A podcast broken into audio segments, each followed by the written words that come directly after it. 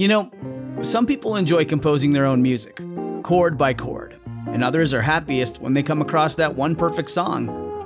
Work is not a lot different than that. Whether you prefer building your own workflow or using a pre-made template, with Monday.com, you and the team can work in a way that's comfortable for everyone. Tap the banner to go to Monday.com and build your own amazing workflow, or find an awesome template. No judgment.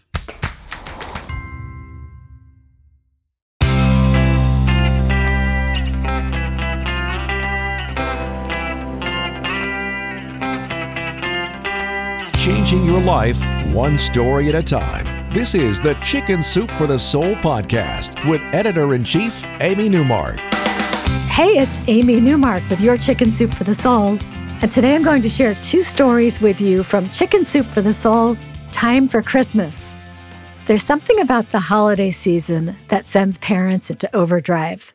With all the planning and moving parts and strategizing about gifts and hoping that children who are grown and gone will still come home for the holidays.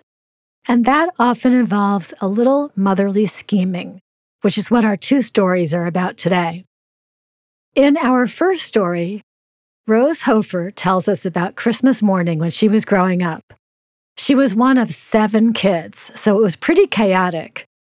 Whoever woke up first would wake up a sibling, and that would continue until all 7 of them were knocking on their parents' door, begging to be allowed into the living room to open the wrapped gifts that had been tantalizing them for weeks.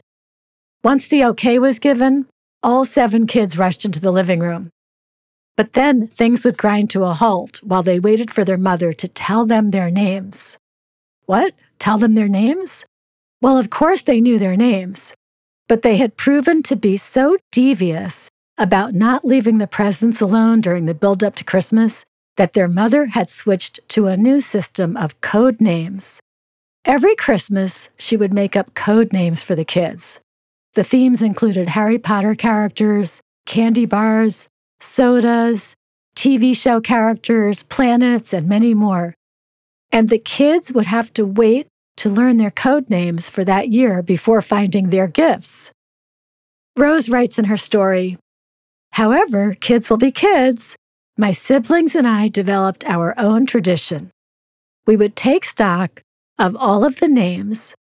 Then from there, we would attempt to use our powers of deduction to figure out which code names matched up to each child. If there were 2 presents that felt alike, we would assume they were for my twin brothers. If there were a few that were identical, we would conclude that they were either for the boys or the girls. Really, we developed a lot of tricks.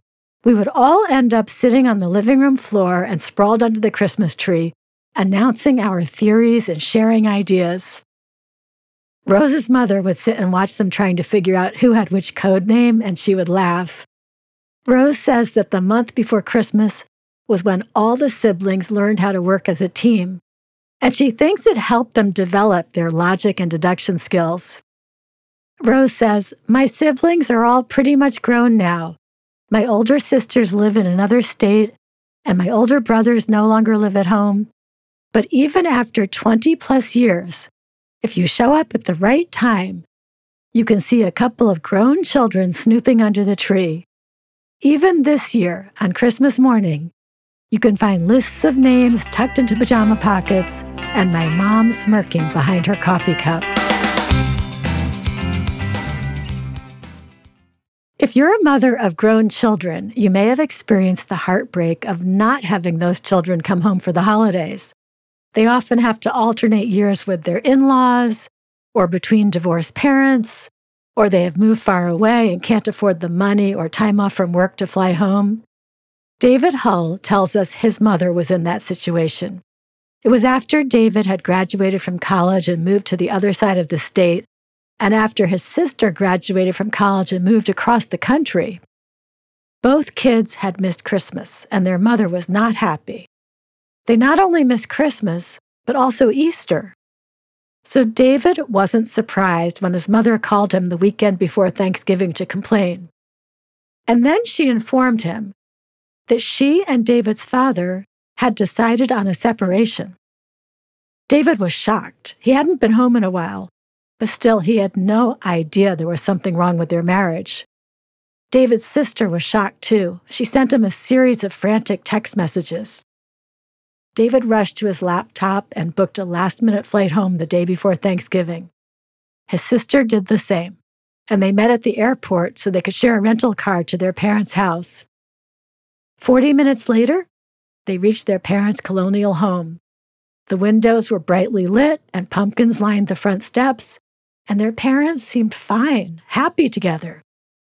But David's dad was surprised to see them, until David told him about his mother's phone call, about the separation. That's when David's dad said, "Your mother told me to mind my own business or she wouldn't make pumpkin pie, and I want pumpkin pie." And then he disappeared into the den. That's when David's mom made her confession. She was separating her Thanksgiving-themed salt and pepper shakers and giving one to each child. David got the Mr. Pilgrim salt shaker, and his sister got the Mrs. Pilgrim pepper shaker.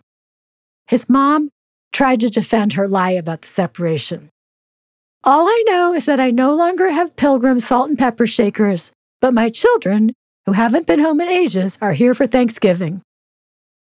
David says, "When I got home that Sunday, I placed Mr. Pilgrim on my nightstand, a token of my lesson learned. My sister keeps Mrs. Pilgrim on her desk at work." And David reports that he and his sister got much better about regularly visiting their parents, especially for the holidays. I'm Amy Newmark. Thanks for listening to these stories from Chicken Soup for the Soul: Time for Christmas. You can go to our website, chickensoup.com, and click on the podcast button to read more about this book and everything that it covers, and you will find it wherever books are sold, including Walmart, Barnes & Noble, and Amazon. You can also sign up for our newsletter and receive a free Chicken Soup for the Soul story every day in your email with stories from this book and our other new bestsellers. Just go to our website and click on newsletters and you can pick the ones you want. And please come back for our next episode with some more holiday stories in an episode titled, "Can You Really Be Too Tacky at Christmas Time?"